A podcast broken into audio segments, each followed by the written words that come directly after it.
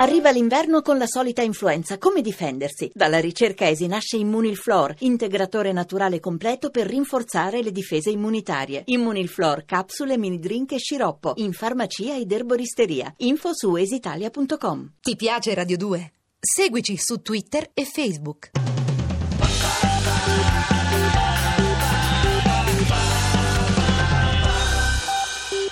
Radio 2 presenta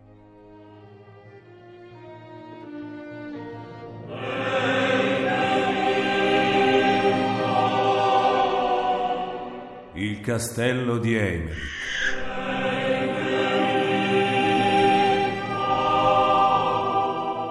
Di Valerio Evangelisti.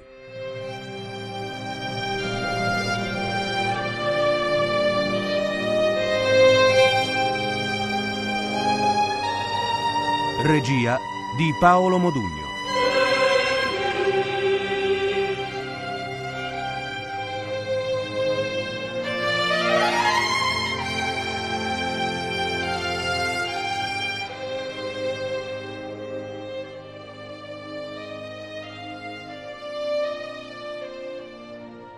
Terza puntata.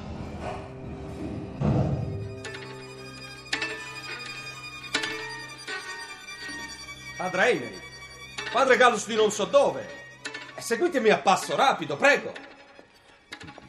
Magister, quell'uomo, Pietro il Crudele, non è solo empio, è completamente pazzo. Avete colto il riferimento di Pietro alle ricchezze di Alevi? Ah, sì, dicono che Alevi abbia finanziato di tasca sua la costruzione della sinagoga di Toledo. Allora, padri, muovetevi.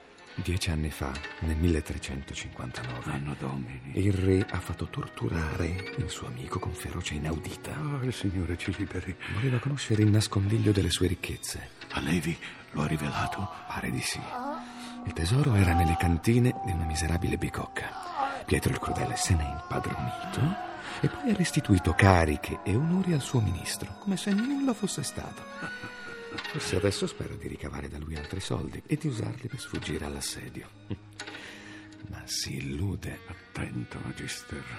Re Pietro ci sta ascoltando. Eccoci arrivati.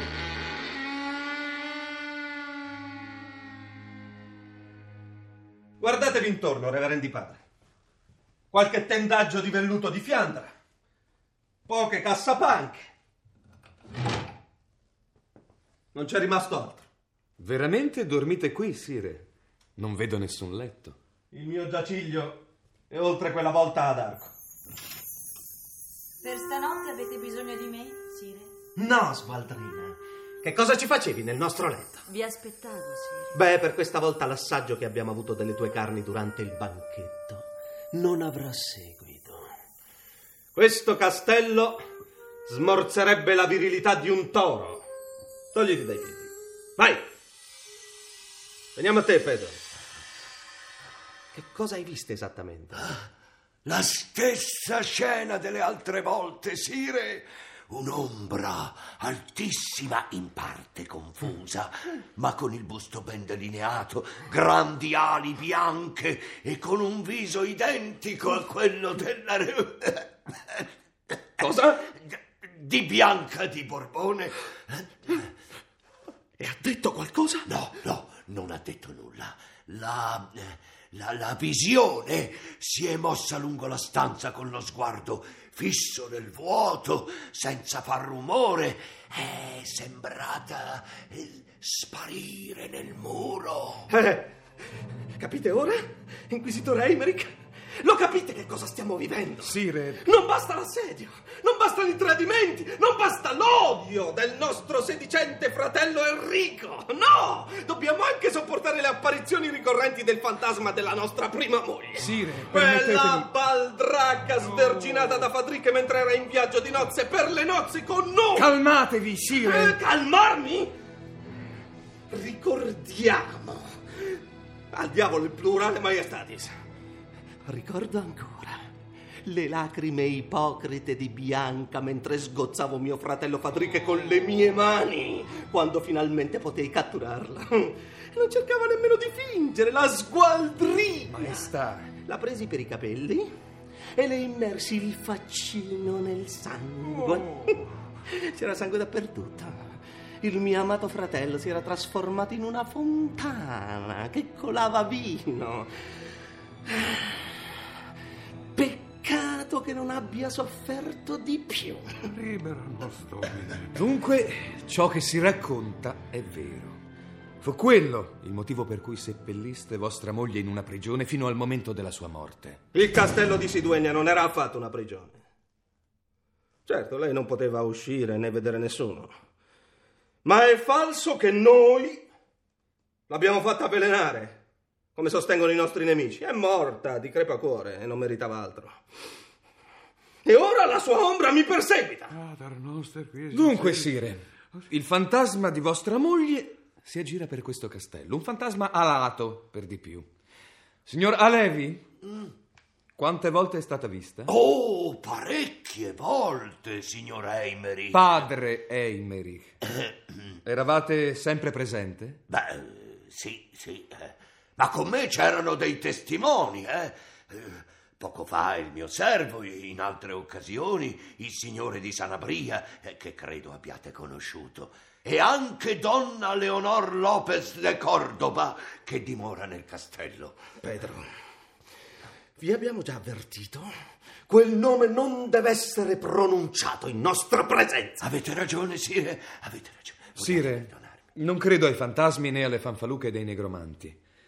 So però che Satana, per insidiare il regno di Dio, può servirsi di qualsiasi strumento, inclusi gli spettri. Ma l'Inquisizione non dà la caccia alle ombre, bensì a uomini in carne e ossa che si sono votati al maligno. Penso quindi di non fare al caso vostro. Un qualsiasi prete può darvi conforto se è questo che cercate. Non so cosa farmene del conforto. Il motivo per cui vi abbiamo chiesto di venire a Montiel è tutt'altro.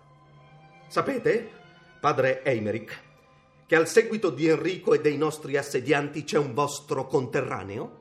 Un catalano. Un aragonese. Si chiama Ramon de Tarrega. Sedicente teologo e autore di trattati sull'invocazione dei demoni. Signore, salvaci. Crediamo che lo conosciate. Lo conosco, lo conosco e come. Più volte l'ho fatto arrestare. Ma quel negromante è molto popolare a Saragozza. La plebaglia ha sempre ottenuto dal re la sua liberazione. Ci sono stati persino tumulti di piazza. E per di più né Pietro d'Aragona né il vescovo Lop de Luna hanno mai consentito che sottoponessi Ramon de Tarrega a tortura. Il re per complicità, il vescovo per effeminatezza.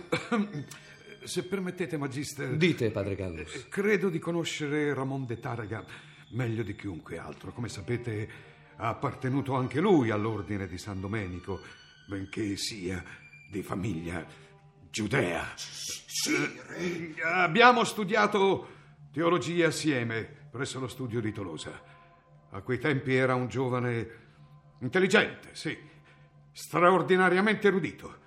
E poi ha preso a interessarsi un po' troppo di negromanzia e di magia. Padre, lasciate perdere i ricordi. Quel Ramon coltiva la magia nera, adora Satana e va bruciato. Non può essere un caso se siamo perseguitati dagli spettri e da altre stregonerie. Se Enrico ha voluto con sé quel personaggio è perché conta di servirsene ai nostri danni. Ne convenite, padre Eimerick? Convengo sul fatto che Ramon de Tarrega debba essere bruciato vivo. Parecchi esponenti del clero sono tolleranti verso la negromanzia e la praticano addirittura. Ora, io penso che... Che succede?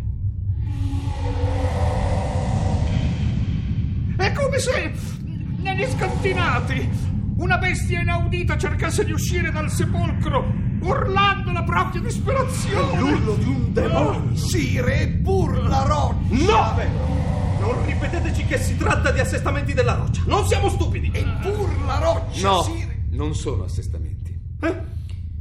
Sire, ora credo di capire perché avete fatto venire me e padre Gallus. Ho deciso di restare, ma devo avvertirvi di una cosa. Cercherò di sventare le insidie sataniche che si addensano su Montiel, ma questo non significa che io parteggi per voi. Mm, vi serve nulla. Due cose. Una sala ampia che possa ospitare il tribunale che intendo istituire e la disponibilità dei vostri carnefici. Avete qui delle segrete? Oh, sì. E una sala di tortura? Oh, sì. Ben attrezzata? Chi ha provato i miei supplizi sa che è impossibile resistervi. Non è vero, Pedro? Eh, È vero. eh, eh, accompagno io i padri nella loro stanza.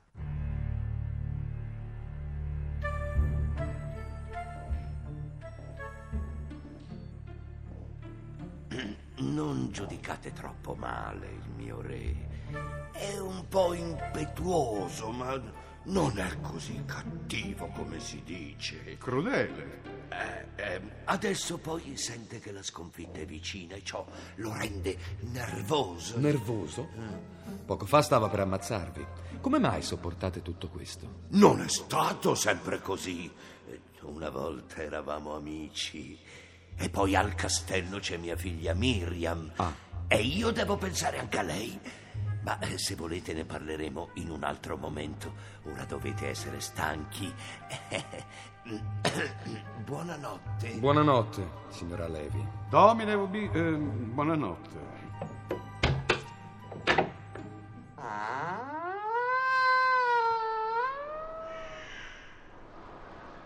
Padre Gallus, Magister. dobbiamo andare a trovare Enrico di Trastamare. Domani stesso o domani l'altro, comunque presto. Ma, ma, state scherzando? C'è un assedio in corso. E noi siamo ospiti del nemico mortale di Enrico. Ospiti, appunto, non alleati. Un'altra cosa che faremo è visitare i sotterranei di questa rocca. Ma che dite? Magister, non è compito nostro andare... Poi dovremo saperne di più su Donna Leonor Lopez de Cordova. Chiaro che si tratta di un elemento chiave nella partita che si gioca qui. Che cos'è che vi induce a pensarlo, padre Heinrich? Io avevo a malapena afferrato il suo nome. Uno sguardo di troppo tra Pietro e Alevi. Del resto il re ha detto esplicitamente che non desidera che il nome della dama venga pronunciato. Non può essere per il fatto che si sollazza con la sua ancella. No, mia colpa, mia La condotta peccaminosa di Pietro è risaputa e non ha mai cercato di nasconderla. Eh no, padre Gallus, ci deve essere dell'altro. Lo stesso fatto che una donna di rango dimori in un castello assediato, lontana dal marito, dai figli, fa pensare. Senza considerare che questa stessa Leonor sarebbe stata tra i pochi testimoni delle apparizioni della regina defunta. Di ciò che dice Nallevi hm, non mi fiderei troppo. La menzogna per i giudei è una seconda natura. Padre Gallus, credete davvero che io mi fidi di lui? L'unica parte che approvo del manuale per gli inquisitori di Bernardo Gui è quella che tratta della perfidia degli ebrei. È evidente che Pietro sta subendo non uno, ma tre assedi. A parte quello di suo fratello Enrico, c'è l'altro, d'impronta diabolica, che fa probabilmente capo a Ramon de Targa. E poi c'è quello più sottile che gli tende a Levi, alimentando le sue paure e lesinandogli i finanziamenti. Ma voi, padre Heinrich, cosa ne sapete?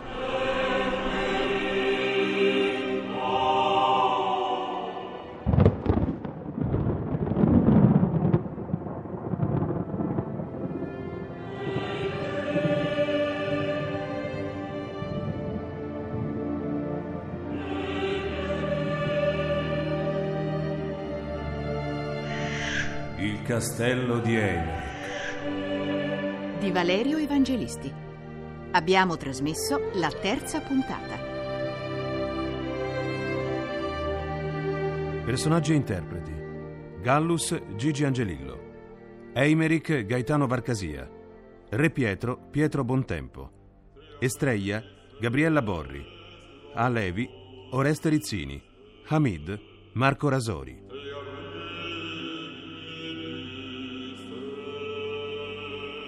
Musiche originali di Alessandro Molinari. Programma a cura di Visia Bachieca. Regia di Paolo Modugno. L'indirizzo email è sceneggiato chiocciola rai.it.